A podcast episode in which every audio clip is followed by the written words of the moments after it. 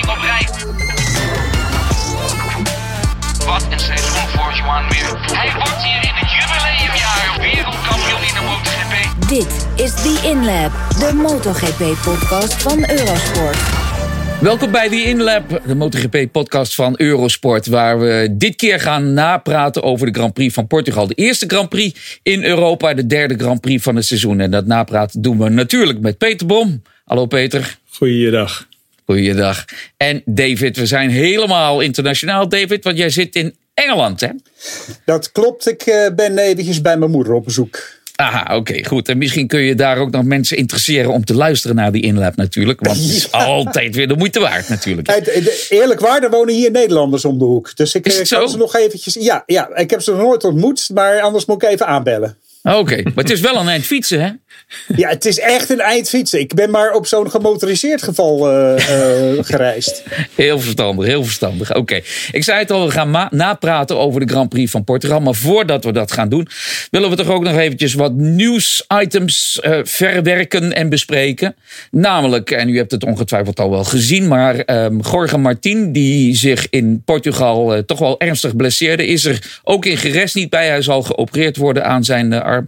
En hij wordt eh, door iemand die zijn debuut zou moeten maken in het eh, WK Superbike. Maar zover is hij nog niet. Hij is dus eh, terug van eigenlijk eh, nou, nog niet eens zo heel erg lang weg geweest. Tito Rabat kent het circuit natuurlijk heel erg goed. Heeft er zijn eerste Moto2-wedstrijd gewonnen. Dat is al lang geleden, volgens mij 2013 of zo. En Tito Rabat gaat dan dus op een nieuwe zeggen we maar, een nieuwe Ducati GP21 zitten. Nadat hij vorig jaar natuurlijk op een GP19 zat. Ja, wat mij betreft, eh, David, een opvallende keus. Eh, ja, dat klopt. Want je zou denken dat ze de Michele Pero op die eh, fiets zouden zetten. Maar ik hoor dat ehm, Ducati en KTM die zijn erg boos op eh, Honda. Omdat Honda vorig jaar eh, het hele jaar hun eh, testrijder op de motor hebben gezeten. En dit is een soort van protestactie van, nou zie je jongens, zo hoort het. Ook omdat ze het misschien niet zouden kunnen maken om dan nou ja, de hele tijd te gaan zeuren over dat, dat het niet eerlijk is en niet fair is om, eh, ehm, om de testrijder op die motor te zetten en dan ook te laten testen en dat dan vervolgens zelf te doen. Ja, en die testrijder van Honda, die is er eh, in gerest trouwens ook weer bij, hè? Ja, dat klopt. Ja, maar dat is weer een wildcard. Wildcard. Dat mag weer wel. Ja, precies. Ja, ja. ja Tito Rabat, eh, Peter, wat jou betreft eh, een logische keus of een verrassing. Wat vind je ervan? Ik vind het een beetje een zwak debat. Tito zit bepaald niet in het hoogtepunt van zijn carrière. Is bepaald niet super bezig bij de Superbike. Rijdt daar zwaar onder de verwachtingen. Te langzaam rond bij alle tests. Ja, nou, dan hopen we eigenlijk alleen maar één ding. Dat hij niet eraf valt en nog, nog een boel schade rijdt. Maar dat gaat niet heel veel nuttige informatie brengen voor Ducati. Nee. nee. Ik denk dat je daar eh, gelijk in hebt, inderdaad. Er was ander nieuws over Suzuki. Eigenlijk een beetje, ja, laten we zeggen, nieuws dat we al wel wisten. Suzuki heeft het contract met Dorna verlengd en zal dus in ieder geval vijf jaar nog in de MotoGP blijven. Maar de volgende vraag is dan natuurlijk iets waar Davide Brivio zich in november nog over uitte. Toen hij daarover gevraagd werd. Hoe zit het dan met een tweede Suzuki-team? David, wat denk je? Gaat dat er nou komen? Want Davide Brivio die zei toen, ja, april, mei moet dat wel ongeveer beslist eh, worden. Ja, ik, ik heb er een beetje een hard hoofd in. Ik weet dat Brivio, die wil het heel graag. Ik weet dat er ook, eh, die willen het echt heel graag. Ja. Ik weet dat er ook anderen binnen het team het eh, graag wilden. Omdat je juist, weet je, met vier fietsen heb je veel meer data dan eh, alleen maar twee fietsen. Daar heeft Ducati natuurlijk al die jaren de vruchten van geplukt. door zoveel motoren op de, op de grid te hebben. Ehm, maar het, blijft een beetje een kostenplaatje. En ik vond het ook opvallend dat in de persbericht de, werd gesproken van Suzuki heeft toegestemd om eh, aan te treden om nog vijf jaar door te gaan in de MotoGP met hun fabrieksteam. Dus de- dat is contractueel vastgelegd. Het is Dorna niet gelukt om ze contractueel vast te laten leggen om ook eh, satellietfietsen te, eh, te gaan leveren. Het, Ja. het is wel een gemiste kans. Nou ja, ik, ik, ik weet het eerlijk gezegd, weet ik het, eh, weet ik het niet. Ik weet wel dat er heel veel mensen heel graag zou, eh, zouden willen, ook teams. Ja, oh ja, inderdaad. Ja. Je had het over andere mensen binnen het team. We, hebben in ieder geval gehoord van de crew chiefs van eh, Suzuki, Frankie Cacciari en ook ehm, Uh, Manu Cazo, dat is de crewchief van uh, uh, Alex Rins. Die gaven in afzonderlijk van elkaar al aan dat ze heel graag eigenlijk nog wel ja, twee motoren erbij zouden willen hebben op de grid. Om wat extra informatie te verschaffen. Lijkt me een hele logische uitleg, Peter. Ja, ik hou er sterk rekening mee dat het wel gaat komen. Want als zoveel mensen het graag willen. En Suzuki zegt alleen maar het is een kostenplaatje. Dat kostenplaatje snap ik niet. Snap denk ik niemand. Want kosten in de motorsport kun je op heel veel verschillende creatieve manieren berekenen. En iedereen kan zeggen dat hij gelijk hebt. Maar als zoveel mensen een satelliet Ducati team op de grid willen zien, dan komt dat er wel. En of dat, dat, dan, uh, of dat een satellietteam nou geld kost of geld opbrengt voor de fabrikant, dat weten wij nooit helemaal zeker achteraf. Maar Ducati is hier ook niet alleen voor de liefdadigheid. En die rijdt al jaren met heel veel satellietbrommers rond. Ik heb daar altijd de indruk gehad dat het een onderdeel was van een, van een verdienmodel. Dus of het geld hoeft te kosten, staat voor mij nog niet zo helemaal vast. En ik denk dat het een heel begeerde motorfiets is. Uh, dat, ja, dat, ja, dat denk ik. Dat het een heel begeerde motorfiets is. Dat er daarom meer teams belangstelling bij hebben. David wat ik begrepen heb van, uh, of nou, wat iemand mij ooit heeft uitgelegd, dat het probleem voor de kosten waren, was het niet zozeer de teams, maar de uh, extra capaciteit in de, in de fabriek. Dus je hebt inderdaad daar meer ingenieurs nodig. Je hebt meer ja, hele specialistische mensen nodig die zo'n MotoGP-prototype in elkaar kunnen zetten. Die inderdaad de frames kunnen bouwen, die de motorblokken kunnen, kunnen frezen, die, die alle onderdelen kunnen produceren.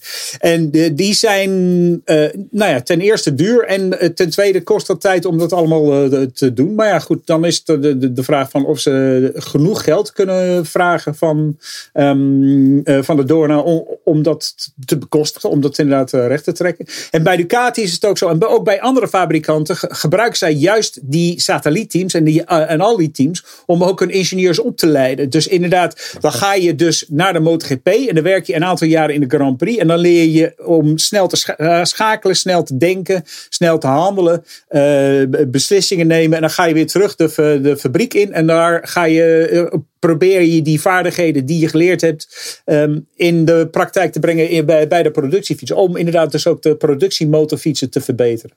Ja, je, je, zei net, er zijn uh, genoeg teams die geïnteresseerd zijn. Ik sprak afgelopen weekend in uh, Portugal even met Carlo Merlini. Dat is zeg maar de, ja, de nieuwe baas bij uh, Gresini Racing. Hij is de vervanger van de overleden Fausto Gresini.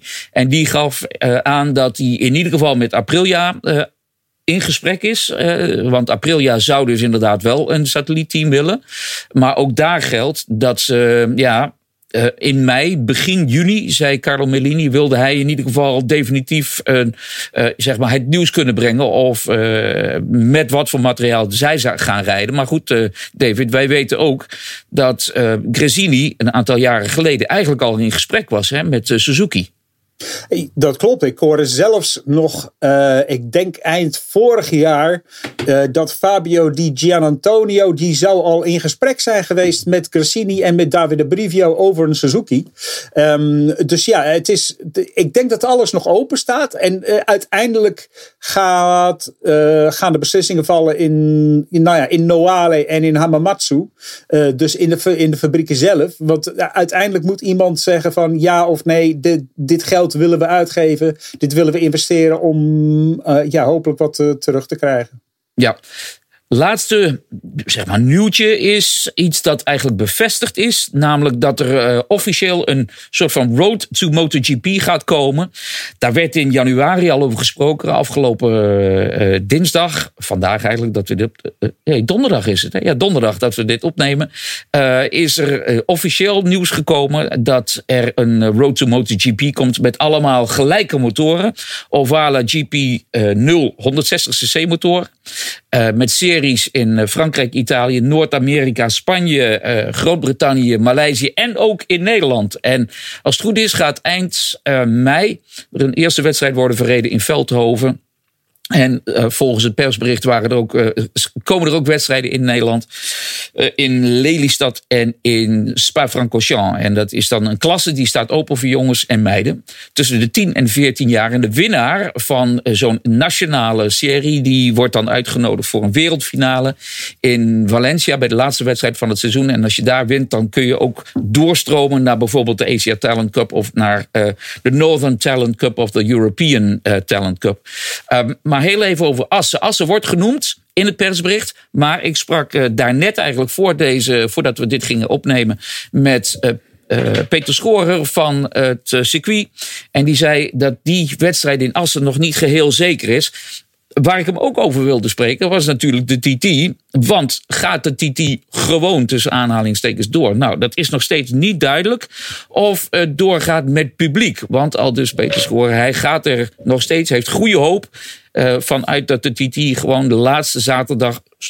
Nou ben ik wel weer heel oud hoor. De laatste zondag van uh, juni door zal gaan. Maar over een dag of veertien. Uh, wil men in Assen toch duidelijkheid hebben uh, om te kunnen zeggen van we doen het met of we doen het, zonder publiek. En dat heeft niet alleen te maken met uh, de TT, maar natuurlijk ook met het WK Superbike dat dacht drie weken na de TT zal plaatsvinden. Dus dat is spannend. De komende twee weken dus nog eventjes de adem inhouden. Uh, dat is wel heel erg lang, besef ik. Uh, maar dan hopen we toch wat meer kunnen zeggen over de TT. Wel of geen publiek erbij. Nou, dat was het nieuws. Of zijn er nog dingen waarvan we zoiets hebben van, ja, dat moeten we nog even melden. David misschien? Nope. Nee, ik, uh, ik heb geen, uh, geen nieuws. Peter? Nope. Ook niet, ook niet. Goed. Nou, dan gaan we het hebben over de Grand Prix van Portugal. Voor uh, de eerste keer werd daar gereden in november. En nu kwamen we er weer. Dus zeg maar zo'n, nou wat is het? Een maandje of vijf later. En we zagen toch wel een hele andere wedstrijd dan toen in november. Toen was het een weekend dat was echt gedicteerd door Miguel Oliveira. En nu zagen we dat Fabio Quartararo niet alleen de pole position pakte, maar eigenlijk ook de wedstrijd kon dicteren. Was niet heel goed weg bij de start, maar na ronde of vijf zat hij toch uh, al achter Alex Rins. En niet lang daarna, in de negende ronde, nam hij, tiende ronde, nam hij die kop over van Rins. En toen kwam er een soort van uh, ja, samenspel, zou je het bijna kunnen noemen, tussen Rins en Fabio Quartararo. Die twee mannen reden uiteindelijk weg van de achtervolgers. En de valpartij van Rins zorgde ervoor dat Quartararo het Rijk alleen kreeg. En dat hij naar een tweede overwinning, tweede op één volgende overwinning van het seizoen reed. En dat hij bovendien ook de nieuwe leider in het kampioenschap is. Vanwege het feit dat uh, Joan Zarco onderuit ging in de slotfase. Tweede plaats voor uh, Pecco Bagnaia, die vanaf de elfde startplaats kwam, zich nog even naar voren werkte in de wedstrijd, toen door een fout weer terugviel en alsnog tweede werd voor Joan uh, Mir op de Suzuki voor Pecco Bagnaia. Tweede podium van het seizoen voor Joan Mir, zijn eerste podium van 2021. Veel valpartijen en daar moeten we het zo dadelijk ook maar eens over hebben. Goed optreden ook van... Um, Franco uh, Morbidelli, vierde plaats na twee, kunnen we wel zeggen, rampzalige wedstrijden in Qatar. En een fantastische wedstrijd van uh, Brad Binder op een vijfde plaats. Goed. Um, maar we gaan het dus hebben over die wedstrijd. En laten we dan maar meteen gaan beginnen met, uh, zoals je nu inmiddels van ons gewend bent, de sterren. Laten we eens beginnen, David, bij jou. Wie krijgt van jou één ster? Van mij kreeg krijgt één ster Mark Marquez, um, die er weer bij was. Um, ik weet niet of ik het vorige week gezegd had, maar ik dacht dat ik had voorspeld. Ik heb er in ieder geval overal voorspeld uh, dat Marquez top 5 zou rijden. Nou, dat heeft hij dus niet gedaan. Um, voor de rest heeft hij heel verdienstelijk gereden, maar je zag ook echt dat die wedstrijdritme heel erg ontbrak. Uh, hij was in, in de wedstrijd was hij heel erg wild. Uh, hij was, ja, hij kon de motor Uh, ja, Had het niet echt onder controle, hè? Ja. Nee, nee, precies. Ja, het, deed me denken. Emilio Alzamora die zei over de eerste helft van, de, van het seizoen van uh, Marc Marquez. In de eerste helft van het seizoen uh, ja, reed de motor met Marquez weg. En in de tweede helft reed Marquez met de motor weg. dus het was inderdaad wel heel duidelijk dat hij, niet, dat hij het niet helemaal onder controle had. Maar ja, goed wel uitgereden. En Ja. dat is op zich echt een fantastische prestatie.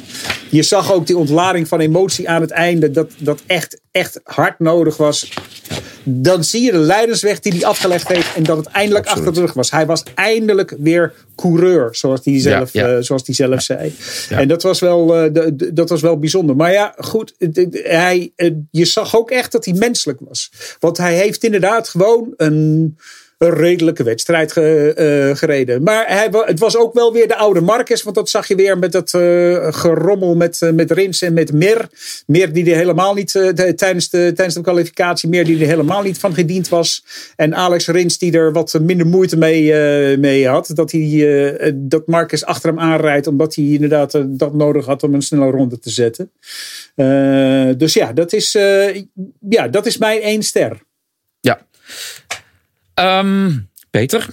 Vonden jullie het ook zo moeilijk om de sterren te verdelen? Want er waren wel, het was een bijzondere race dit. Eh, dus ik, eh, het, is, het is nooit vijf minuten, maar deze keer, ik zit nu net, nu weer nog gauw een correctie aan te brengen. Iets wat me te binnen schiet.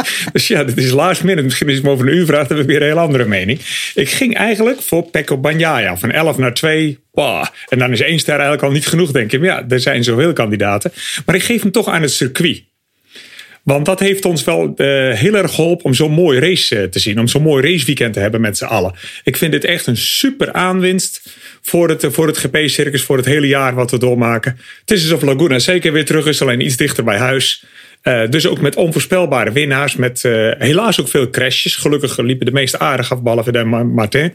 Maar eh, ja, het, het, het delivers gewoon mooi racing. En technische rijders kunnen er, worden er beloond. Je kunt er ook helemaal de weg kwijtraken met je motorfietsafstelling. Want als die in de ene bocht goed is, is die gegarandeerd in de volgende bocht niet goed. Want die rijdt nooit vlak. Dus ja, ik vind het een super aanwinst. En daarom de eerste ster van mij naar het circuit van Portimao. Ja. Ja, je zegt inderdaad Laguna Seca. Ehm, tijdens de training, of nou, eigenlijk voor de training volgens mij, was het zo dat. ehm ehm, Paul Espargo die vergeleek eigenlijk Miguel Oliveira als zijnde de, de, de, de Nicky Hayden van, eh, van Portimao. hè? Maar dat, Dat was een beetje vroeg hoor. uit. Dan moet je er meerdere jaren bewijzen dat je de man bent. Want dan heb ik er nog wel een paar. Ja, klopt ja. Ja, ja. Ja, nou goed. Oliveira kwam niet uit de verf. hè. Valpartij in de wedstrijd. Nee. Het hele weekend niet inderdaad in de, in de kwalificatie gevallen, in de wedstrijd gevallen. En uiteindelijk, en dat vind ik dan wel weer goed, 16e plaats voor hem. Die 16e plaats was niet goed, maar dat hij hem uitreed. Als ehm, ja, respect, zoals hij zelf zei, voor de mensen die keken op tv. Geen toeschouwers. En zijn team. En dat vind ik dan wel, ja, vind ik wel te waarderen, moet ik eerlijk zeggen. Maar ja, jouw ster. Maar ja, ja ik wilde het even nog weer eh, verlengen, Ja, uitstellen. Je zit toch te twijfelen. Ja, ik zit, ja, ik zit nog wel te twijfelen. Ehm, ja, en ik geef hem aan Takaki Nakagami. Ehm, want Takaki Nakagami hebben we de afgelopen weken eigenlijk toch ook wel behoorlijk eh, bekritiseerd. Hè? Want hij heeft gewoon twee slechte weekenden gehad. En hij ging er in de training al op vrijdag heel erg hard af. Echt heel erg hard. En eh, we zagen hoeveel moeite hij had om ja, op die eh, gewoon te blijven lopen en te blijven staan. Want wij zagen hem eh, door het mediacenter lopen. Nou, en daar konden we kringetjes omheen lopen. Ik zelfs. Dus dat zegt wel iets. Ehm en in de wedstrijd, ja, het was geen grandioze wedstrijd, want eh, Peter zei het al, veel valpartijen. In de wedstrijd wordt hij toch tiende. In de wedstrijd van 25 ronden. Terwijl hij zelf, ik, had dus, ik heb het dus even opgeteld, alles bij elkaar in de trainingen 23 volledige rondjes reed. Ja, ja. En dan zeg maar in, in, ja, in eh, hoe noem je dat, in fases. Ehm, en dan vind ik toch, ja, dan krijg ik, eh, ik vond het knap. Hield toch nog net eh Maverick Vinales achter zich. En, eh, en tiende plaats zijn eerste punten. Niet de eerste Honda-rijder. Hij is de derde Honda-rijder. Dat is dan ook wel wat. Dan heb je drie Honda-rijders plotseling in de top 10. Maar wat mij betreft één ster voor eh, Takaki Nakagami.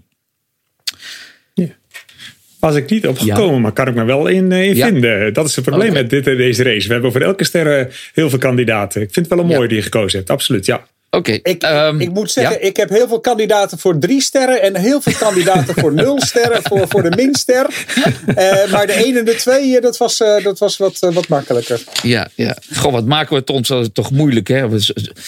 Ja, er wordt ook wel veel van ons gevraagd, hoor. Oeh, Ja, nou, maar ik wil goed. me niet uitlaten over mijn besluitvorming. Hoe ik tot het besluit gekomen ben, daar wil ik eigenlijk niet over praten met jullie. Dat komt Ben je de inmiddels heel goed in. Ja. ben je inmiddels heel goed in dobbelen geworden of niet? Tw- twee sterren. Dan, dan kom ik bij jou, eh, Peter. Wie krijgt van jou twee sterren?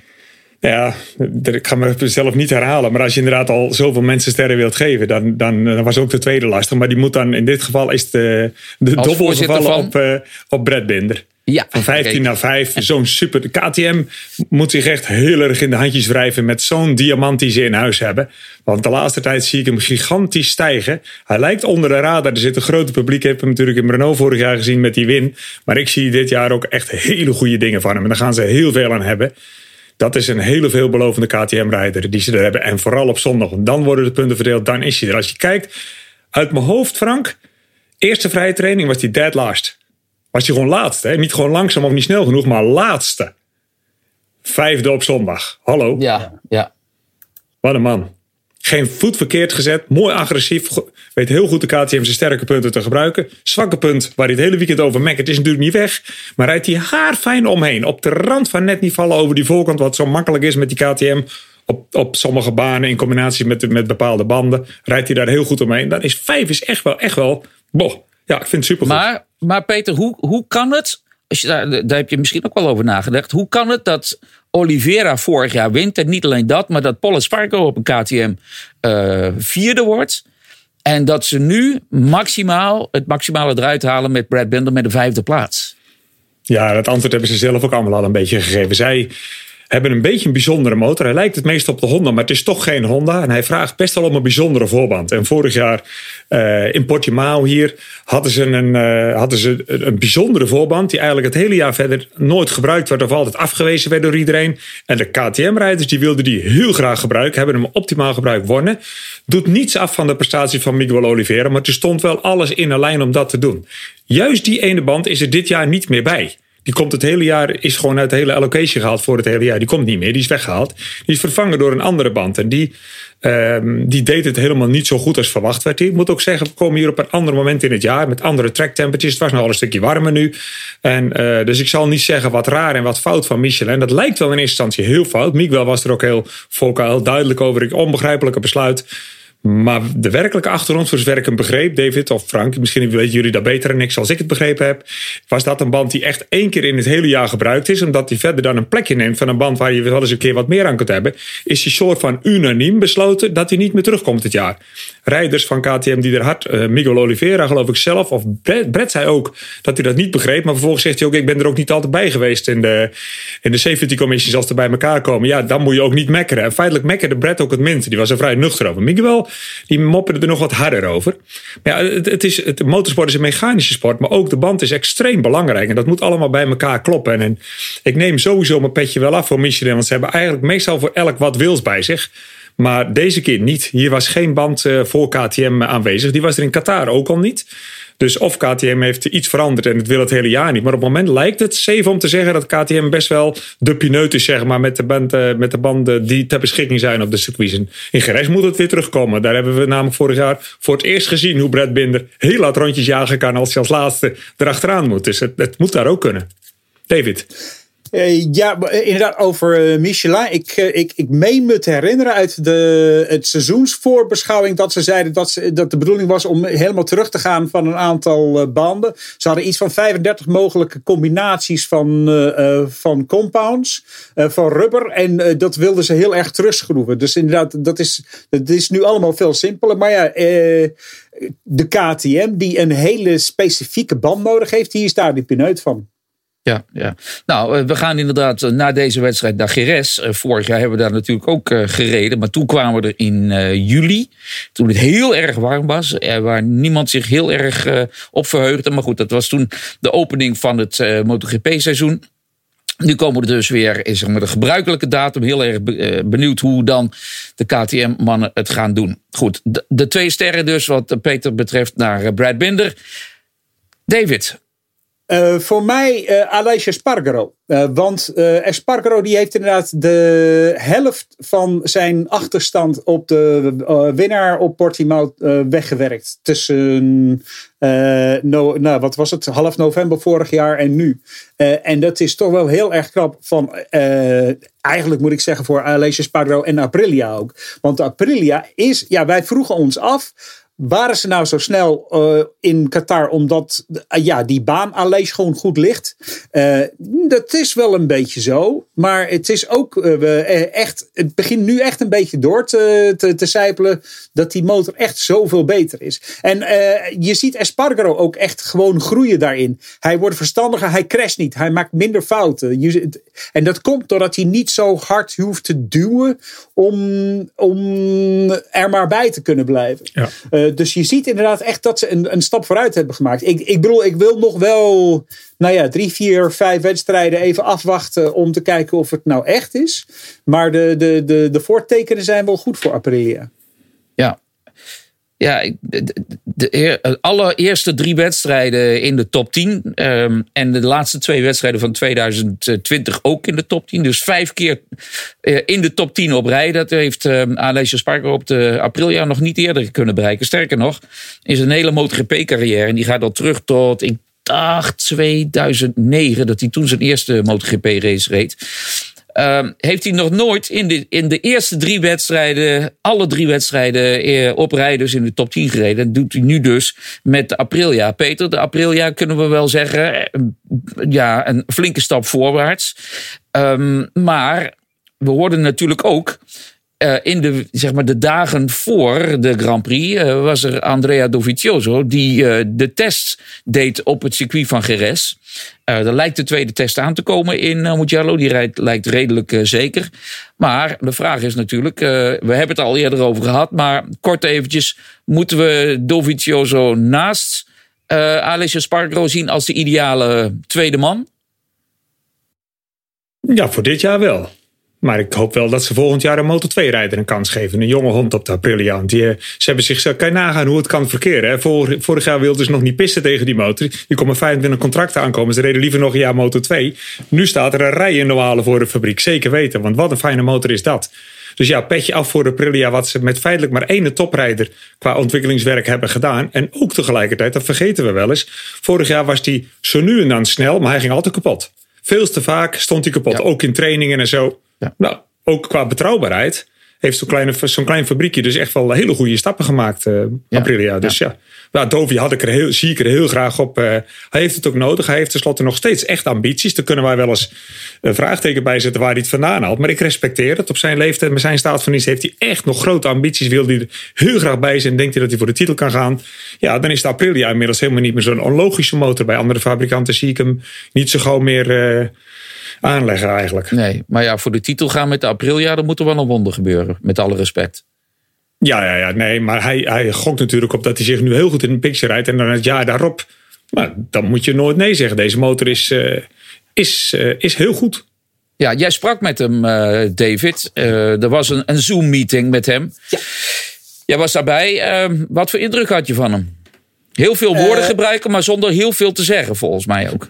Ja, dat wel. Ja, ab absoluut. Maar ook, hij, wat mij vooral opviel, was dat hij zo ontspannen was. Ik heb hem nog nooit zo gelukkig gezien.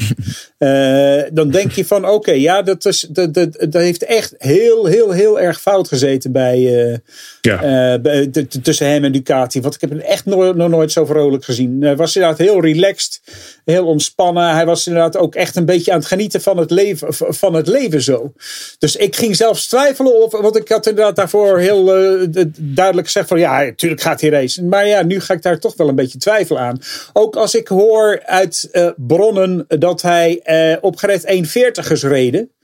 Uh, of uh, reed. En voor referentie, de ronde record is een 1.38.0 voor de race en een 36 wat is het, 36,5 of, of ongeveer. Um, ja, 36,584 voor, um, voor het polrecord. Dus heel erg hard is die, niet, is, is die niet rondgegaan. Maar ja, goed, dat is ook niet zijn werk op dat moment.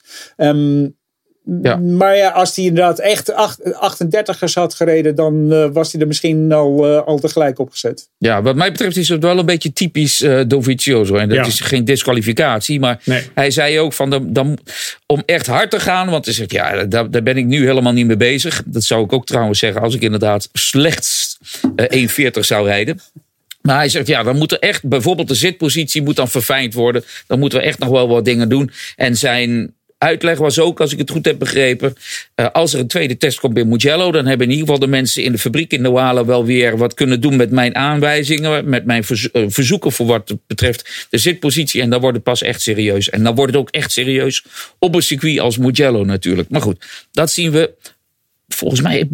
Weet jij eh, wanneer die test gepland zou staan? In mei toch, dacht ik, of niet? Ja, uit mijn hoofd dacht ik zo rond 8 mei. Maar ehm, eh, het, het zou er een paar dagen eh, ervoor of daarna kunnen zijn. Het, wa- het waren geloof ik twee dagen. Oké, het, was, het was in ieder geval een leuk dagje, vond Kel Crutchlow. Want die had er samen gereden. Hij zegt, het was echt een oude mannenuitje. Met uh, Dovizioso, met Dani Pedrosa. Het was hartstikke gezellig. Nou, en er werd ook nog een beetje gereden. Ook dat nog, omdat, omdat ze er toch waren. Eh, dus twee sterren ehm, voor Aleisje Spargo. Eh, dat is eh, een leuke keus. Ik geef mijn twee sterren aan eh, Mark Marquez. Om redenen die eigenlijk al genoemd zijn door David natuurlijk. Ja. En toch zat ik een beetje. die zevende plaats. Ik zat bij mezelf af te vragen, want wij hadden het ook inderdaad de top 5. maar had ik hem nu in de top 5 gezet vanwege het feit dat ik vind dat de concurrentie verhoogd is? Of heb ik hem, had ik hem nou in de top 5 gezet voor de wedstrijd, omdat ik dacht dat hij dat qua blessure nog niet aankon? En daar ben ik daar heb ik nog steeds eigenlijk niet helemaal het antwoord op kunnen vinden bij mijzelf. Ehm, maar ja, we zagen hoe zwaar het uiteindelijk was. En eh, we hebben gelukkig gezien dat eh, hij. Ik zeg maar gelukkig dat hij niet eh, iedereen meteen heeft opgerold. We zagen wel in die eerste vrije training, toen het vochtig was, dat zijn echt zijn omstandigheden, kun je wel zeggen. Ook al heeft hij dan ne- negen maanden niet gereden. Maar dat hij zich toen eigenlijk gewoon misschien wel het, eh, ja, het prettigst voelde op die eh, listige baan. Maar goed, er zit nog meer in het vat. En het is precies wat David zei. Hij is niet bovenmenselijk. Hij is echt een mens gebleken. Gelukkig maar. En ehm, ja, je zag hem. De, de, de filmpjes voor eh, de Spaanse tv. Je zag hem breken voor de Spaanse tv. Je zag hem inderdaad zeer emotioneel binnenkomen. Zoals we hem eigenlijk nooit hebben gezien. En, eh, ja, da- en dat voor een mens die, zoals hij zelf zei, liever zijn emoties eigenlijk eh binnenskamers houdt, David. Ja, de, de- die emoties die wa- waren ook echt. Ik heb inderdaad Ja. eh, een, een paar mensen van Honda gesproken die zeiden van nee, dat, dat was ook echt. En Ja. eh, ik, ik moet zeggen, Cormac, eh, Ryan Menen, een fotograaf, die had inderdaad, eh, die is eh, de officiële fotograaf voor Honda, dus die maakt inderdaad daar de foto's van. En die het is dan ook in een bevoorrechte positie om ook in de truc, racetruc van Mark foto's te maken. En die had een, een serie foto's van, van Mark terwijl hij zijn pak aan het aantrekken was. En daar zag je gewoon uit die foto's, de, dan straalde de plezier weer eh, echt uit. Je zag hem echt helemaal ja, opleven eigenlijk. Zo voel, je zag hem echt weer zo van, nou, nou ben ik echt. Dit, Ja. dit is wat ik echt ben. Het, waren, Maar ja- het zijn prachtige foto's. eh, de, dus ja, het is, dan, dan, dan zie je echt wat Mark Marquez en wat het hem doet. Ja, eh, maar over plezier gesproken, Peter. Wij zagen ook dat die, eh, volgens mij was het na die tweede training, of was het nou op zaterdag al, eh, met die slide die hij nog wel net opving, die was in de herhaling zichtbaar, terwijl hij op de monitor keek. Je dacht, zag je hem ook echt zo genieten. Oh ja, ik zo, zo ging het inderdaad, ja. Dus dat, ja, dat, ik, ik vond het mooi om te zien. Hoe, kijk jij terug op, eh, op zijn... Ja, Ja, dat, was zijn het, eh, dat was het mooie wat ik ook van Portimao onthouden heb. Dat de oude markt er weer is. Hij is er nog niet qua snelheid. Hij is eh, ingeremd door zijn arm eh, die, die niet helemaal mee wil. Maar de mentality is gewoon geen millimeter veranderd. Hij is gelijk eigenlijk nog zo gek als een deur. Veel te gevaarlijk, veel te wild. Maar dat is ook de enige manier waarop hij kan rijden. Hij begint na negen maanden. Dan gaat hij als laatste de pitlane uit. Op een half natte baan. Dat is alles wat je niet wilt. In Portimao al helemaal. En wat doet hij? Dat ding gelijk laten glijden en trekken en douwen en doen. Maar dat hij die reflection nog heeft, vond ik vooral heel, eh, heel interessant. Dat hij dus niet eerst langzaam wordt en langzaam proberen weer sneller te worden. Hij rijdt gelijk, hij rijdt feitelijk al heel snel. Alleen hij rijdt nog allemaal foutjes. En hij is nog niet krachtig genoeg om het af te maken. Dus feitelijk zie je een hele snelle rijder een klein beetje verkeerd rijden. Maar je ziet niet een langzame rijder rijden. Ja. Dus ja, dat is, dat, ja, zo kan ik, ja, het klinkt misschien krom, maar zo kan ik het uitleggen. En eh, ja, die wordt, nou, neem ik aan, in de komende weken, maanden iedere keer weer wat sterker en beter. En dan ga ik ervan uit dat de oude Marquez er ook weer helemaal ga- gaat staan. Ja, David, je, je hoorde ook trouwens eh, dat hij continu, of in ieder geval de eerste twee dagen, de vrijdag en de zaterdag toch ook zei van het was nog niet helemaal zijn fiets. Hè? Hij gebruikte de basis die eh, Stefan Bradel had afgeleverd als het ware. En hij zei ook op zondag, na de derde vrije training hadden we, eh, heb ik wel wat dingetjes gezegd. Van die en die kant moeten we op. Dus dan, dan kun je verwachten dat in Geres alles alweer wat beter gaat. hè? Ja, precies. Hij was inderdaad echt eh, op de fiets van Bradel gestapt. De, de, de, de, fiets die Bradel voor hem had achtergelaten.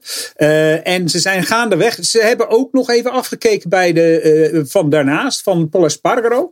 Want de fiets van Marquez, die, daar- ze hadden hem eerst even de, de voorkant wat lager gezet. Maar dat was het, dat, wa- dat was het hem niet. Dus toen hebben ze het weer omhoog gezet. in navolging van wat Paul Espargaro had gedaan. En dat werkte heel goed voor hem. Toen zijn ze inderdaad dat wel, wel, even wat, eh, ja, wat, wat beter gaan rijden. Ehm, over het herstelproces denk ik wel dat het nog even een tijdje gaat duren. Want hij zei ook van, eh, na, na de race van hij mag helemaal geen motocross, flat track, niks. Hij, eh, eh, omdat, de, omdat hij zijn arm nu zo belast, dan mag hij dat alleen maar tijdens de raceweekend. Dus voor de rest is het alleen maar ja, fietsen, hardlopen, zwemmen en, en heel veel, heel veel fysio. Maar hij mag no- nog niet ook zeg maar buitenschoolse activiteiten op de motor ontplooien. Ehm, nee. Hij, moet, eh, hij moet dat inderdaad nog. eh, ja, de, de motor, dat is alleen maar eh, vrijdag, zaterdag, zondag bij een Grand Prix. Ja, maar en, en toch, om, om Marcus bijna af te sluiten. Ik heb er zo dadelijk nog een vraag over. Maar ja, die zevende plaats. Voor het weekend zouden we hebben gezegd. Nou, zevende plaats, dat valt toch niet echt mee. Eh, de- misschien hebben wij. Nou, laat ik zeggen, misschien heb ik dan toch ook. Eh, de, de ernst van de blessure onderschat. Ik, ik weet niet hoe, jullie eh, naar die blessure en de ernst hebben gekeken. En de misschien toch ook wat al te optimistische ehm, nou, inschatting van wat hij zou kunnen. David? Nou, voor mijzelf, ik, ik denk dat ik nu nog steeds, na al die tijd dat ik erover schrijf, eh, de moeilijkheid onderschat van, van het, het, MotoGP-rijden. Ehm, dus, dus een MotoGP-fiets rijden is echt heel erg moeilijk. Het is fysiek enorm belastend en zwaar. En ja, ze zeggen ook altijd van, ja, je bent, dat, je, ja, je gebruikt spieren dat je niet eens wist dat je, had, dat je die had, totdat je dat doet. Dat kan je ook niet buiten een MotoGP-motor motor trainen. En ik denk dat dat vooral uh, uh, iets is waar ik zelf niet bij over na had gedacht. Maar wat je nu echt wel uh, met je, nou ja, bijna met je neus op de feit wordt gedrukt van ja, zelfs Mark Marcus heeft het er moeilijk mee om, om daarvan terug te komen. Ja, Peter?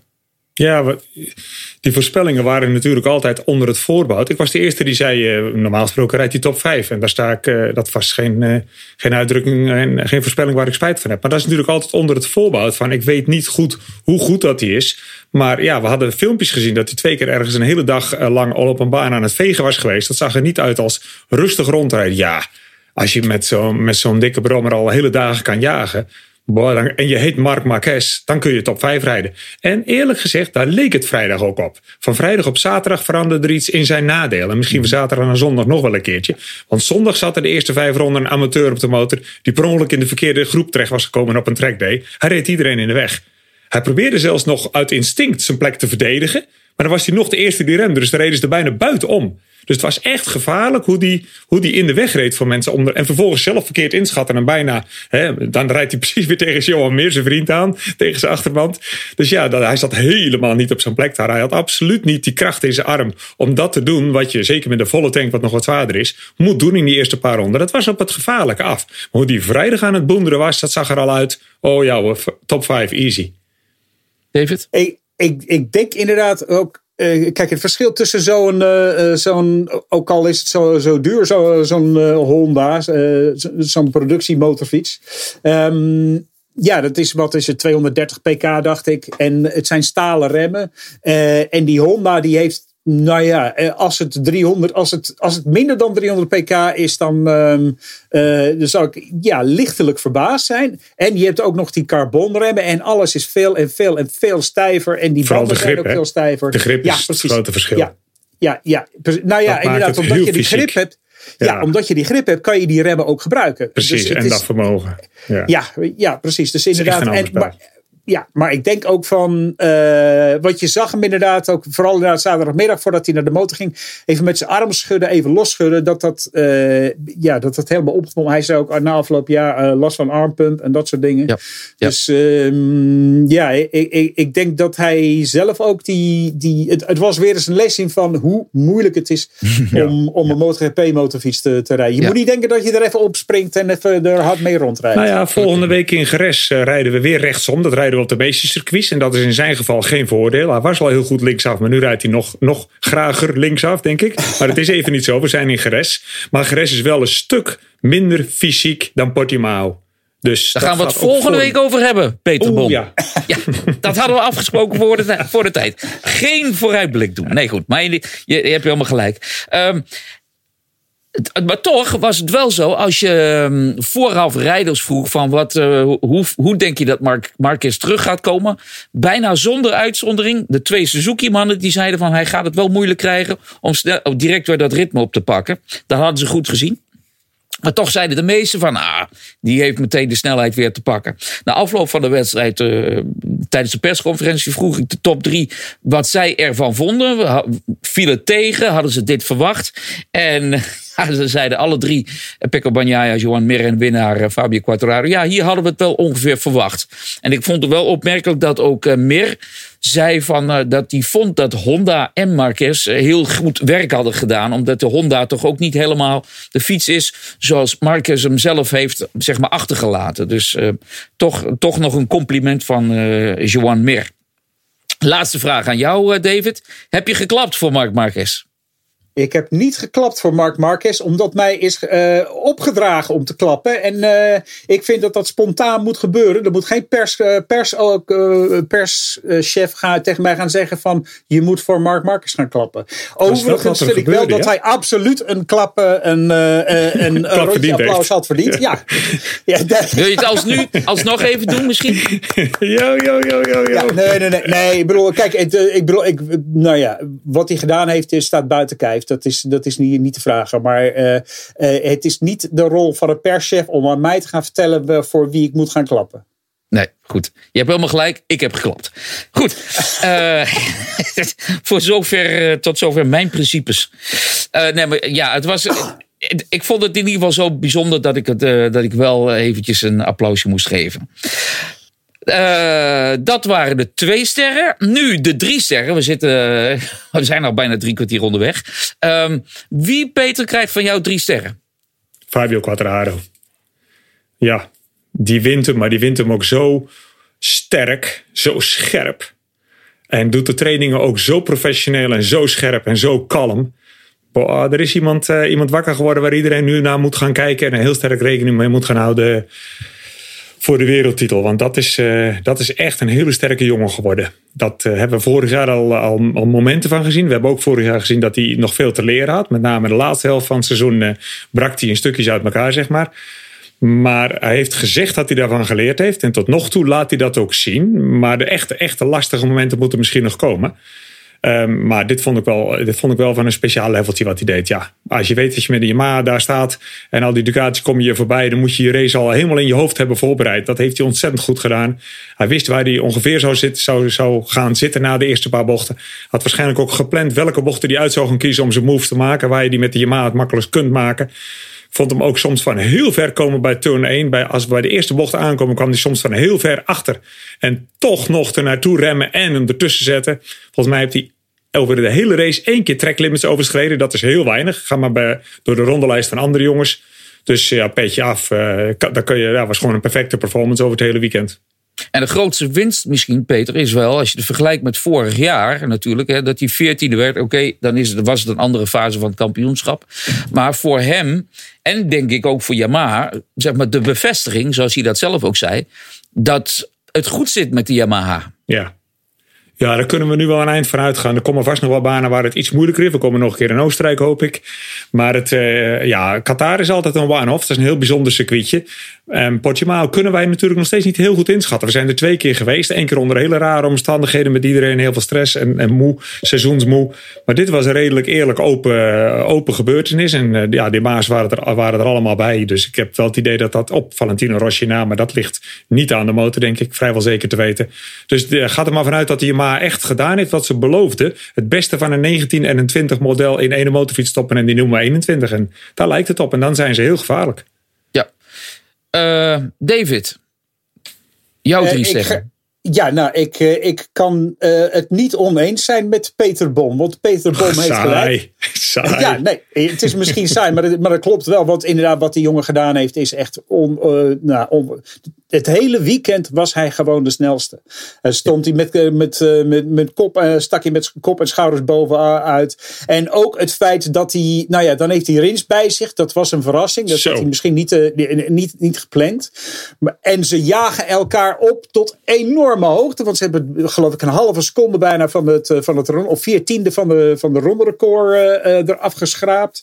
En, um, en hij, het gaat zover dat hij Rins in een foutje uh, ja, ja, ja. verleidt. Tot een foutje verleidt. En ja, dan, dan ben je heel erg goed uh, bezig. Maar ook ja, tijdens de trainingen, tijdens de, tijdens de kwalificaties. Hij was, gewoon, um, hij was gewoon fantastisch. Hij sprak inderdaad ook, ook over dat het tussen zijn oren echt, uh, echt beter was. Dat hij daaraan gewerkt had. En dat dat inderdaad ook veel, ja, dat dat veel had, had opgeleverd.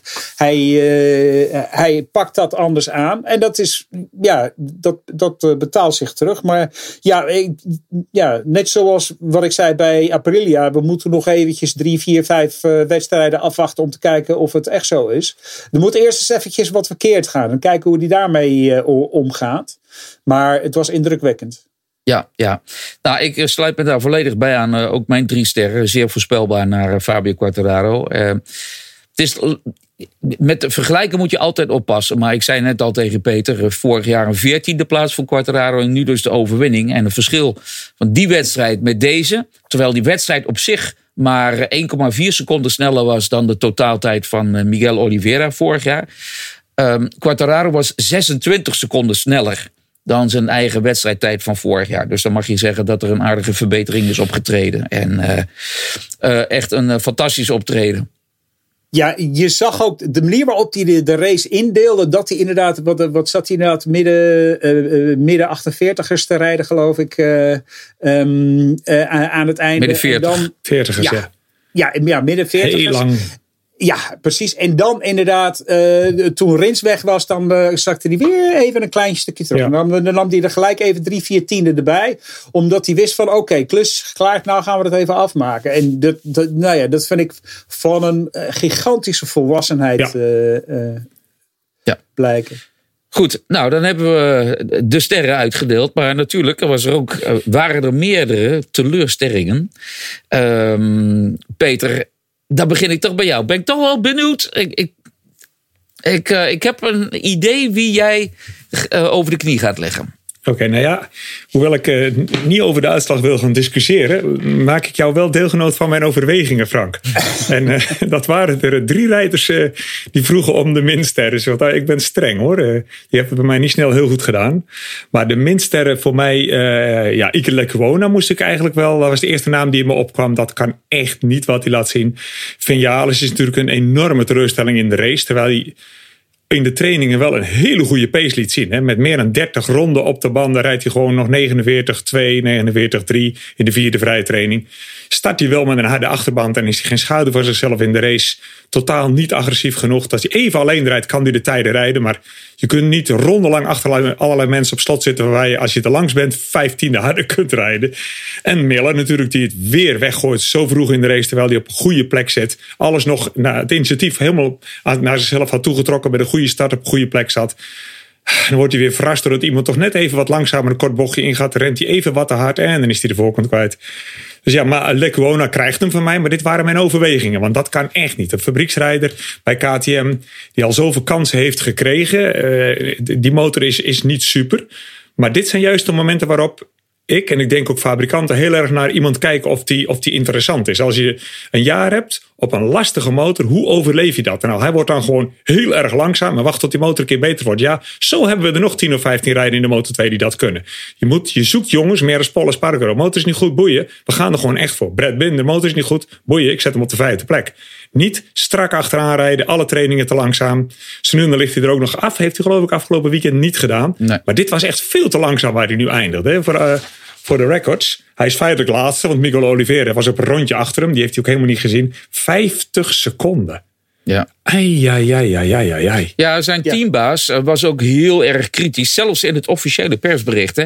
Die zei van, ik weet Ja. niet wat er aan de hand is. Maar ik, ben, ik, ik, ik, ik heb er geen woorden voor. Al dus RV Poncharal. Die normaal gesproken zijn rijders keurig eh, Heel lang eh, beschermd. beschermd. Ja, en zei, ja, maar wat hij, ja, wat hij hier liet zien was inderdaad gewoon niet goed. En toch dacht ik dat jij iemand anders zou eh, eh, nomineren. Maar goed, ehm, Nou, dan moet je dat wel vertellen zometeen. Of nu maar eigenlijk. Ja, Ja, nee, jij ja, tenzij jij hem goed. opgekozen hebt.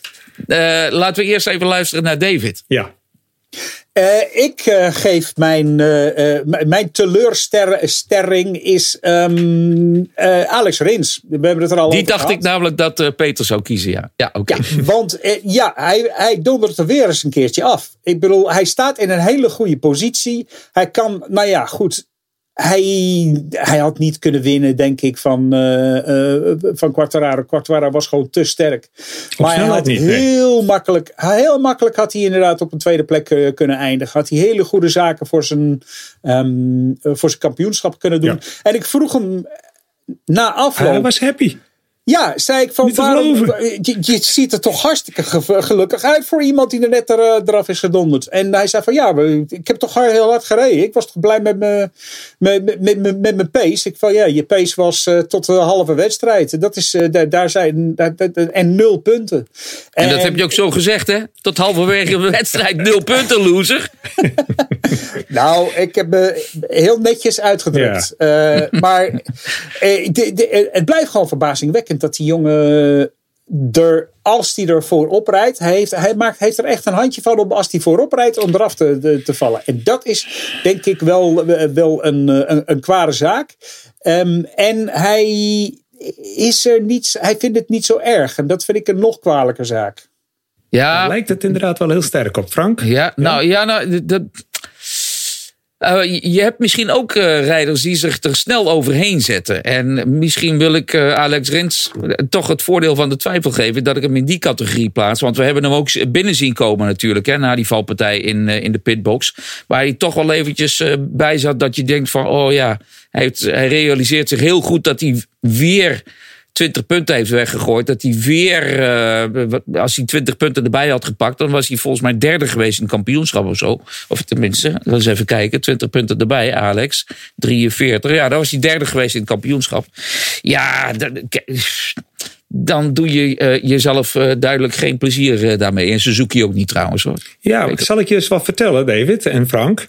Eh Rins stond op het, heel lang op de nominatie voor de eerste ster bij mij in plaats van de minster waar Frank hem dacht. Dus je kent mij echt niet, hè? En waarom?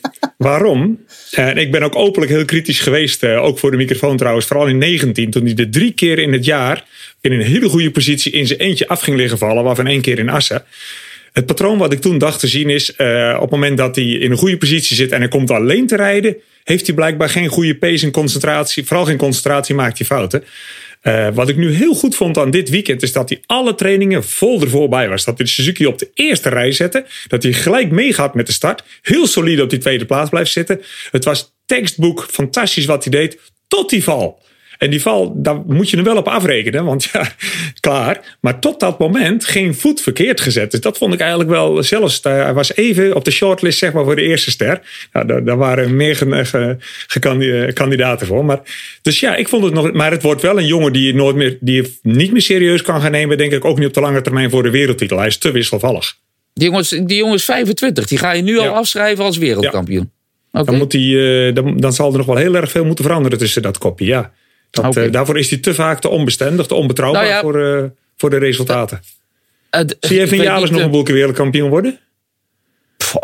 Ik, ja, niet, Ik niet. Mogelijk. Nee, ja, nee dat, dat weet ik ja, dat jij dat niet gelooft. Uh, maar uh, David, jij was er volgens mij tijdens de winter, nou ja, winter, de, ja, tijdens de winter ook bij toen Suzuki die debriefs deed, Zoom debriefs met uh, de crew chiefs en dat ook um, Kazo, Manu Kazo erbij was. Uh, was je daar toen bij of niet? Ik was, Kazo heb ik toen niet meegemaakt. Okay. Dat viel dan net even samen met, uh, met iets anders. Oké, okay, ja. Nou, maar toen vroeg ik inderdaad ook um, uh, of, de, de, of het nu aan de rijstijl lag van um, Alex Rins. Dat hij er op ja, beslissende momenten vanaf valt. En Peter zei net inderdaad die momenten. Nou, 2019 de TT en Duitsland. Vorig jaar Le Mans en um, Oostenrijk.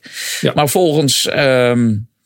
Cazo was het niet zo dat het, aan, uh, dat het te vaak gebeurde. Misschien denkt hij er nu inmiddels ietsje anders over. Want uh, ja, dit zijn toch wel hele kostbare punten.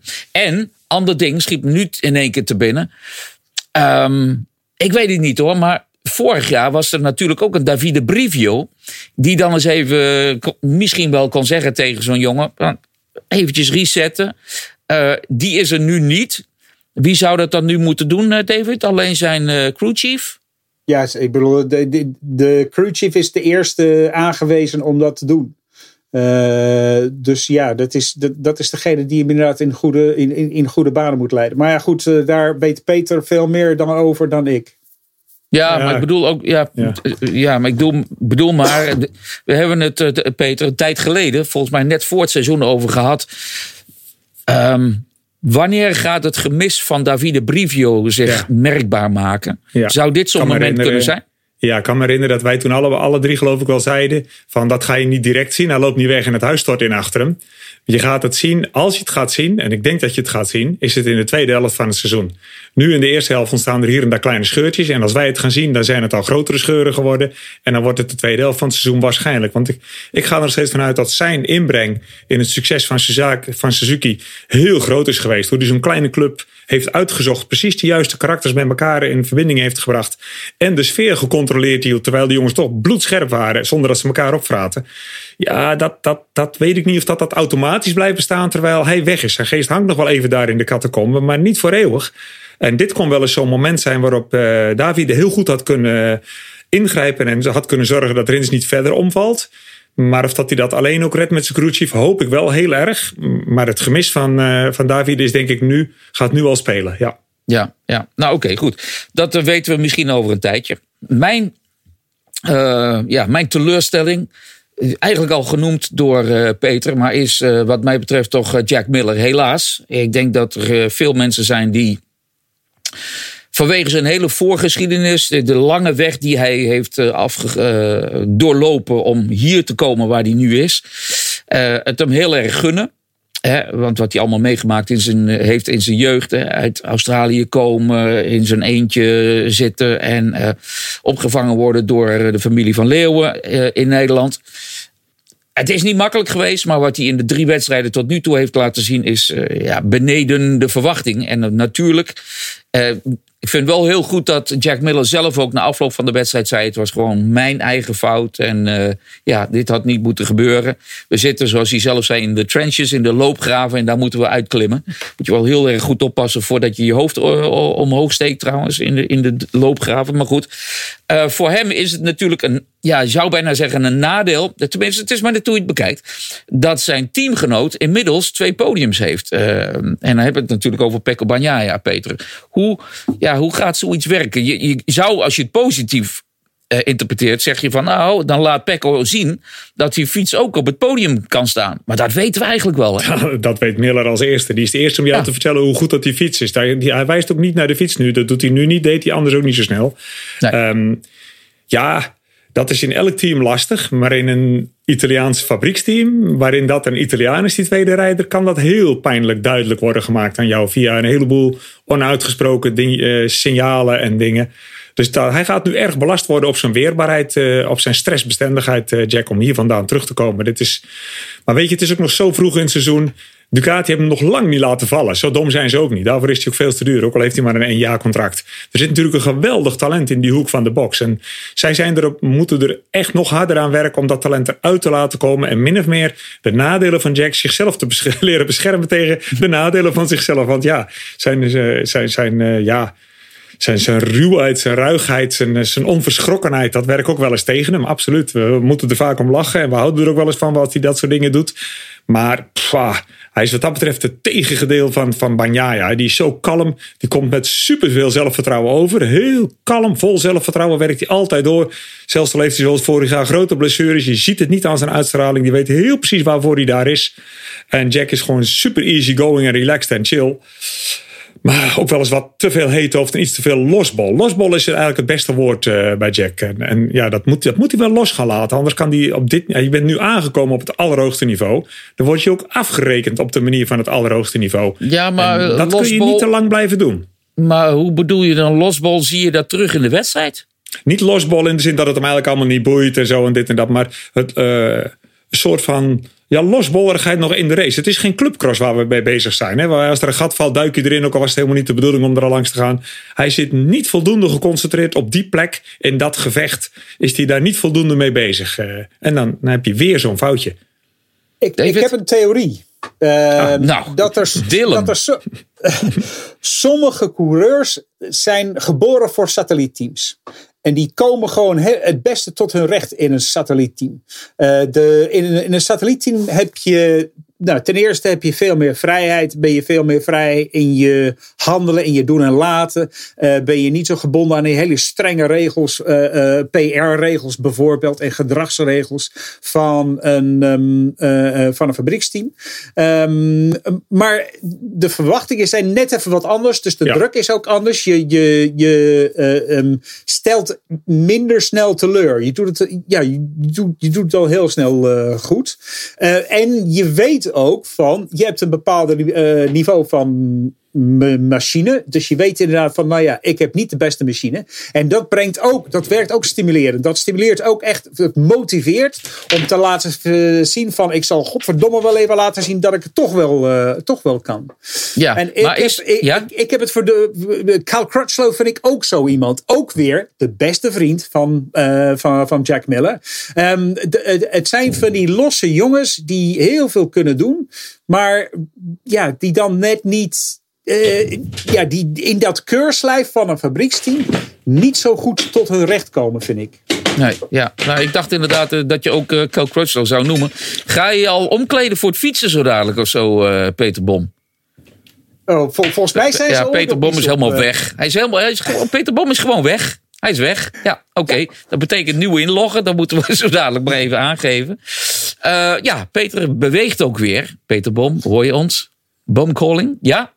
Oké, okay, even dacht ik dat je je al ging omkleden voor het fietsen zo dadelijk. Maar zover is het nog niet. Nee, Peter hoort ons nog niet.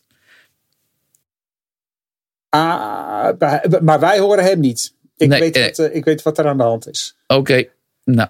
Uh, misschien moet Peter even opnieuw uh, inloggen. Dat is, dat is misschien een idee. Nou, anders gaan wij even een stapje verder. Uh, en dat gaat eigenlijk, want daar wil ik dan wel zo ongeveer mee afsluiten, David. Um, ja, veel valpartijen hebben we gezien. Hè? En um, aanvankelijk zeiden de rijders van ja, goed, uh, het heeft niet zozeer met de baan te maken. Uh, maar uh, zoveel valpartijen als dat we dit weekend gezien hebben, met name in de MotoGP eigenlijk, dat was wel opvallend. Ja, nou, we hadden het inderdaad net voor de, uh, net voor de, de podcast nog even over. En, Peter die had inderdaad een hele goede uh, uitleg daarvan. Er is heel weinig verval op de baan, in, in de banden. De, de banden. Je zag inderdaad die de rondetijden die bleven het hele jaar gewoon goed. Uh, uh, ja, over het hele jaar. De hele, de hele wedstrijd bleef gewoon goed, goed op peil. Um, en, en, dat betekent dat je de, ook de hele wedstrijd door kan pushen. En dan kom je inderdaad ook echt eerder aan de limiet, uh, zeg maar. Je, je kan niet even bijkomen. Je kan ja, fysiek niet even bijkomen. Ook de machine kan niet even bijkomen. ja, je moet helemaal vol rijden. Ja, die combinatie, eh, die combinatie die was het echt, eh, David. Dat enerzijds de circuit super uitdagend, doordat je meerdere keren eh, blind een bocht in moet duiken. Je weet echt niet waar die bocht precies heen gaat. En als je ziet, is het te laat. Dus je moet al remmen en insturen. Mm, en dat moet dan maar net goed uit. Dus je moet heel goed geconcentreerd op een hoog niveau daar, blij- daar blijven. Al die blinde bochten ingaan. En tegelijkertijd weinig tot geen bandenslijtage. Wat je normaal gesproken ziet, is dat de bandenslijtage wordt een beetje gemanaged. Dat houdt in dat je midden in de race een rondje of Wow, ergens tussen de 8 tot, tot 12 ronden hebt, dat iedereen wel hard rijdt, maar niet met mes op de keel. Dan, als je dan ervoor in niet bij zit, zit je er niet bij. Maar dan ga je ook niet meer in het midden van de race, zie je nooit heel veel acties. Want als je dat doet, als je dan probeert naar voren te komen, ja, dan heb je op het eind van de race geen rubber meer. Maar dat managen van je band, waarin je dus een beetje kunt uitrusten relatief, dat was hier totaal niet aan de orde. Kijk maar hoe Rins en Fabio ronde na ronde na ronde het rondrecord, iedere keer met een paar honderdste weer aanscherpten en weer en weer en weer. Dat vond ik heel indrukwekkend. Dat is tekenend voor dat ze het mes op de keel hadden. De hele race lang. Je kunt nul uitrusten daar. Ja, en dan is een foutje. En een foutje laat zich ook niet zo goed corrigeren. op het moment dat er heel veel hoogteverschil is met blinde bochten. Dan is wat begint als drie centimeter laat insturen. eindigt als vier meter. En die is er soms niet. En dan lig je in de grindbak. Ja, en het, het, het grappige, Dave, voor, voordat ik jou aan het woord laat. Het grappige vond ik wel dat wat ik daar straks al zei. De wedstrijd was nauwelijks sneller dan vorig jaar. Anderhalve seconde sneller. Maar de drie jongens die zeiden van wat een on, onwaarschijnlijke pace in deze wedstrijd. Eh, dat hoorden we van Alex Rins, van Fabio Quartararo en ook van Pecco Bagnaia. En dat zijn alle drie jongens die vorig jaar ontzettend aan het eh ja, wil ik zeggen. Maar ja, aan het toppen waren inderdaad, ja. Eh, eh, hier in eh, Portimao bedoel ik dan. David? Ja, eh, wat, eh, wat- wat Peter zei over je kan inderdaad niet, uit- niet uitrusten. Je kan niet eens op het rechte stuk uitru- eh, uitrusten. Want Nee. Het, is inderdaad, het is inderdaad al een hele lange, eh, ook al is het een redelijk lange rechte stuk. Maar je komt van zo'n bocht omhoog en dan kom je inderdaad eerst over die, eh, over dat, dat, dat, die crest, hoe heet zo'n Ja, ding? ja, ja, Eh, oh, dat de heuveltje. Heuveltje. ja, precies. De heuveltje, het voorwiel omhoog. Dan moet je weer omlaag zien te, zien te krijgen. En dan Ja. moet je weer over na gaan denken over precies waar je gaat remmen. Want anders zit je inderdaad twee, drie meter bij. Want als je inderdaad je rempunt op die, in die eerste bocht verkeerd legt. Dan zit je niet, eh, eh, nou ja, drie centimeter te wijd. Maar inderdaad echt drie, vier meter wijd. En je, Ja. je zag ook een heleboel mensen. Die hebben een seconde of meer alleen in die eerste bocht verloren. Dus je, kan, je kan je concentratie niet eens laten verslappen. Nee. En dat zie je op andere banen, bijvoorbeeld op Qatar, met die lange rechte stuk. Daar kun je echt even achter de, achter de, de, de kuip gaan kruipen. En dan even, nou ja, ik zal maar niet zeggen je verstand op nul zetten, want dat, dat, dat, dat is niet zo. Maar dan kun je toch wel eventjes een, heb je wel even een adempauze. Eh, Barcelona is ook zo'n baan waar je even een adempauze hebt. Ehm, maar, maar deze, vanwege het begin van dat rechte stuk en ook het einde van die, dat rechte stuk, dan heb je geen, ja, dan heb je misschien ongeveer. Nou, wat zal het zijn? De, de, de vijf eh, en een halve seconde kun je e- Ja. even inademen en dan, Nee, kun je, dan ja. moet je weer aan de bak. Zag je ook goed aan de hartslag van Fabio Quartararo die ze lieten zien. Hè? Toen hij aan het pushen was met Rins erachter. Zat hij al op een gegeven moment al in de 170. Rins valt weg. Ah, het is niet dat hij seconden langzamer ging. 160. Dan wist hij gewoon, ik kan overal net een klein beetje meer chill doen. Ik ben toch al op, op zoveel seconden afstand. Dat maakt heel veel uit. 10 slagen in je hartslag is echt een verschil hoor, voor je beleving. Ja. Het, ja, we zagen veel inderdaad bij, bij die aflopende bochten. Veel valpartijen over het voorwiel weg. Eh, maar een van de meest ja, angstaanjagende crashes. Nou, ik noemde twee eigenlijk. Nou, ik noemde drie. Kies, Nakagami. keuze. ja, Nakagami. Die kwam eh, ja, heel akelig terecht natuurlijk. Die hebben we uitgebreid besproken in de eh, uitzendingen. Maar daar waren er twee andere. Ehm, die van eh, Jorge Mart- Martin. Die natuurlijk helaas vanwege zijn blessures er niet bij was. En ehm, een totaal andere Peter. Dat was de crash van Paul Espargaro in de laatste bocht. Voordat was- hij het ja. rechte stuk opging. Dat Ja. was er wel eentje waarvan je denkt van nou, dat hij nog weer opstond zeg. Iedereen die Portimao kent, die weet dat dat de gevaarlijkste bocht is zo'n beetje. Niet omdat ze daar vaak crashen, maar omdat je daar vooral niet wilt crashen. En je bent niet snel in Portimao zonder dat je daar in de zone rijdt waar je bijna crasht. Een hele lang doorlopende bocht die eerst bij je wegzakt. Dan heb je even helemaal geen druk meer op je banden. Zeker niet voor de wiel die naar buiten. Maar je moet die corner speed dan meenemen. Anders ben je dat hele rechte stuk wat daarna komt al veel te langzaam. Nou, op een Honda, wat een heel nerveuze, korte motor is, is dat nog lastiger dan op andere motorfietsen. Yamaha's die rijden daar gewoon op rails doorheen. KTM's lijken er ook nog altijd stuiteren en te doen. Maar de Honda ook wat een beweging. De baan is ook niet vlak daar. Wat overigens jammer is, want vorig jaar was hij net voorzien van nieuw asfalt. Nou, hij is alles behalve vlak daar. Ja, dat zijn die crashes die dan zo'n hele agressieve, snelle, snappy highside. Met die snelheid, daar, daar liep Paul heel gelukkig mee weg. Dat hij daarvan op kon staan en weg kon lopen terzijde even, maar ja, gooi er nu maar in. Ik heb nergens gelezen wat het probleem van Paul was. Maar hij kwam heel vroeg in de race al binnen. En ze keken met z'n allen even naar de achterband. Het was gelijk klaar en werd naar binnen gedaan. David, jij weet wat daar misging? Ja, de achterrem. Ja, dat was inderdaad de achterrem. De, de, de, de, uh, hij had helemaal geen, uh, geen druk in zijn achterrem. Dus uh, oh. nou ja, dan, en in, ja. op een Honda dan heb je een achterrem wel nodig. Ja, ja, ja. Oeh, wat jammer voor de monteurs. Er heeft iemand een vergissing gemaakt, ja. Ai, ai, ai. Ja, goed. Een jaar of vijf, zes geleden zou je misschien nog gezegd hebben achter hem. Oké, goed. Ja. Het is een beetje onhandig. Maar uh, daar moet je de wedstrijd mee uit kunnen rijden. Inmiddels kan dat niet meer. Ja, het, het, het is inderdaad wel grappig. Want uh, Jorge Lorenzo, toen hij overstapte van de Yamaha op de Ducati, moest hij leren met de achterrem remmen. Want hij had zijn hele carrière had hij die achterrem niet, niet nee. aangeraakt. Nee, precies. Nee. Bij de Yamaha niet. En dat moest inderdaad dan echt. En het was wel grappig. Ik, ik weet nog dat ik op de, de Saxering was. Uh, dan kan je net in die laatste bocht kun je heel mooi gaan zitten aan de binnenkant. Kan je, kun je ze die duimrem zien uh, bedienen. Ja. Dan kon je inderdaad echt, echt zien werken aan, dat, aan, het, duim, aan het duimrem. Maar ja, op een, op een Ducati, op een Honda, dan je, kom je gewoon helemaal niet vooruit met, een, met, een, nee. met een achterrem. En, nou, misschien kan Peter even uitleggen waar je die, die achterrem nou precies voor nodig hebt. Ja, overal voor. Gelukkig omdat de elektronica niet super, super goed is. Wat hij in de Bridgestone tijd wel was. Dan had je een hele goede voorband en heel veel elektronica. Toen reden die dingen eigenlijk als een 2,5 Aprilia. Nou, die tijden zijn voorbij. Een superbike is nu, of een MotoGP motor is nu een hele stijve, snelle superbike geworden. En die rij je heel anders. Dus je, je hebt veel meer gewicht en grip aan de achterkant die je moet gebruiken. Dus wat de jongens doen is op het moment dat ze de rem net pakken, dan hebben ze het achterrem er nog niet bij. Want de motorfiets, op het moment dat je de rem pakt, dan pitcht hij naar voren. Het achterwiel hangt gelijk in de lucht of heeft nul druk. Maar zodra je dan richting de bocht komt, terwijl je nog wel recht uitrijdt, dan zet je de achterkant, dan open je de remdruk. Dat moet je. Uh, dan komt de achterkant weer een klein beetje op de grond. En op dat moment moet je vol met je voet op de achterrem bezig zijn uh, en moduleren. Dus je kunt er niet zomaar lomp, lomp erop stappen. Maar dan kun je die achterrem gebruiken. Want op het moment dat je achterremt, dan wil de motorfiets eigenlijk heel makkelijk vanzelf omdraaien. Dus dat is het ingaan van de bocht. Pak je er nog even bij. Dan mid-corner, als je daar zoals Mark met je elleboog en alles over de grond gaat. Dan als je erbij kan, pak je hem weer. Want dan breek je ook een beetje de tractie achter, waardoor die begint glijden bij jou, maar op de goede manier. En vervolgens bij het oppikken, na het allereerste oppikken, als je naar het dikke gedeelte van de band gaat, zet je ook je voet op de rem om te zorgen dat hij niet gaat wielen. Want als de elektronica ingrijpt, kost dat je snelheid. Als je het gas kunt laten staan en je controleert de wheelie met je, met je voet, dan verlies je minder snelheid. Dus je bent er heel druk mee hoor. Ja, iemand, dus die, daar, uh, iemand die daar een, een, meester in was, was Casey Stoner trouwens. Uh, ja. Met name met uitgaan. Ja, ja, David? Uh, ja, ik, ik wou zeggen van dat is wat ik ook doe bij rotondes. Dus kan ik ook op een MotoGP-motor? Nou, maar wat jij ervaart bij rotondes, wat je met je instinct gewoon zelf doet. Want zeker rotondes liggen, die nieuwe rotondes hangen altijd fout af. Dat zijn als het ware fout afhangende bochten die je moet maken. Dan grijp je instinctief al niet naar de voorrem. Zeker niet als het regent, maar dan laat je de achterrem slepen. Hoef je niet aan je gas te komen.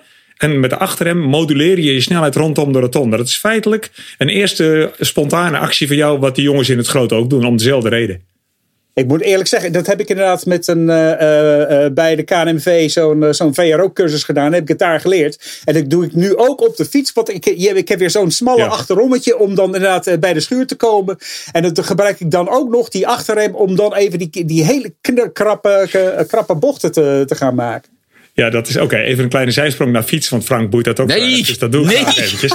Als je jongens spreekt, als die jongens spreekt die veel met de mountainbike onderweg zijn en dan echt cross-country rijden, die zetten ook vaak de remmen op dezelfde manier als bij de motorfiets. Ik heb dat ja. niet alleen zelf. Ik was zondagavond te gast bij Eugene Laverty daar. Die had natuurlijk een hele speeltuin vol met auto's, motors, trailmotors en natuurlijk ook een mountainbike. Dus die pak je dan. En terwijl uh, die heeft ook remmen bewust andersom staan. Hij zegt, je kunt prima snel mountainbiken met remmen verkeerd om. Ik ben niet achter, ik onthoud het wel. Maar als nu en dan als het heel spannend wordt, dan doe je toch precies het verkeerde. Dus, en je pakt heel vaak de achterrem om te sturen en de voorrem om te vertragen. Maar de achterrem die helpt je sturen. Met een mountainbike, met een racemotor. Dat komt wel op hetzelfde neer hoor. Hm. Maar Frank weet al... daar alles van. Okay, die zegt, ja, ja, ja. stilzwijgend zegt ja, wat heb je? Dat weet ik toch al jaren. Doe je ook al uh, een elbow down op de, op de rotonde? David? Ja, ja, ja. Oh ja, ik doe wel eens inderdaad op uh, elbow down, maar dan inderdaad meestal ook uh, schouder down en hoofdie down en uh, ruggen down en, en alles. Zeg down and out. Ja. Eén kort dingetje nog. Als je dit soort dingen doet met motorfietsen die dan een gecombineerd remsysteem hebben, dan raak je even in de war. Want dan gebeurt er niet wat jij verwacht dat er gebeurt. Oh ja, ja. ja. Je verwacht dat je de achterrem laat slepen. Bijvoorbeeld, ja. ja. Nou, er zijn wel meer Ja, en over de eh, Pan-European. ja, precies, ja. Als je de achterrem laat slepen, dan verwacht je dat de achterkant als het ware een stukje zakt en zich stevig vastzet. Maar als die dan toch naar voren gaat, zoals gecombineerde remsystemen soms hebben, die gemaakt zijn, hè, dat je één remtang voor gebruikt en je rem achter met je voet, zodat je de hele dag alleen je voet hoeft te pakken, dan gebeurt er dus niet wat je eigenlijk zoekt. Ja, Dat merk je. Nou, we dwalen, We dwalen af. Volgens mij. Ja.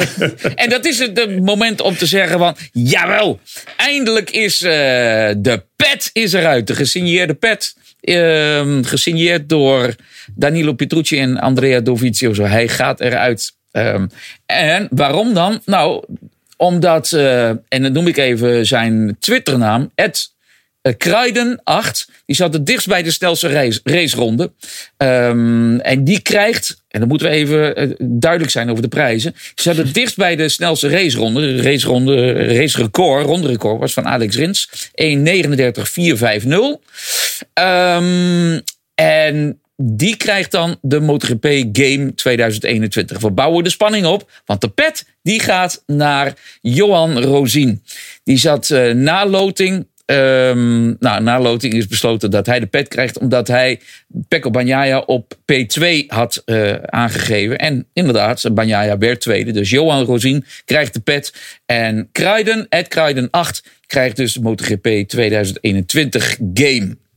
Volgende week hebben we een nieuwe prijsvraag met ook nieuwe prijzen dan. Nou, daar laten we het bij voor wat betreft eh, deze week. Ehm, volgende week zijn we er dan weer met een voorbeschouwing op eh, de tweede Europese Grand Prix, de Grand Prix van eh Jerez. En dat doen we dan weer natuurlijk met David en met eh, Peter. Eh, mannen, zeer bedankt voor jullie bijdrage weer. Eh, David, een goede tijd in eh, Engeland. We spreken je hopelijk volgende week weer. Eh, Peter houdt vol daar in, in het noorden. En ehm, bedankt voor jullie bijdrage en graag tot volgende week. Ja, ook wat jullie betreft, eh, bedankt voor het kijken. Bedankt voor het luisteren naar eh, die InLab. En eh, laat ons weten wat je ervan vindt. En hopelijk tot een volgende keer.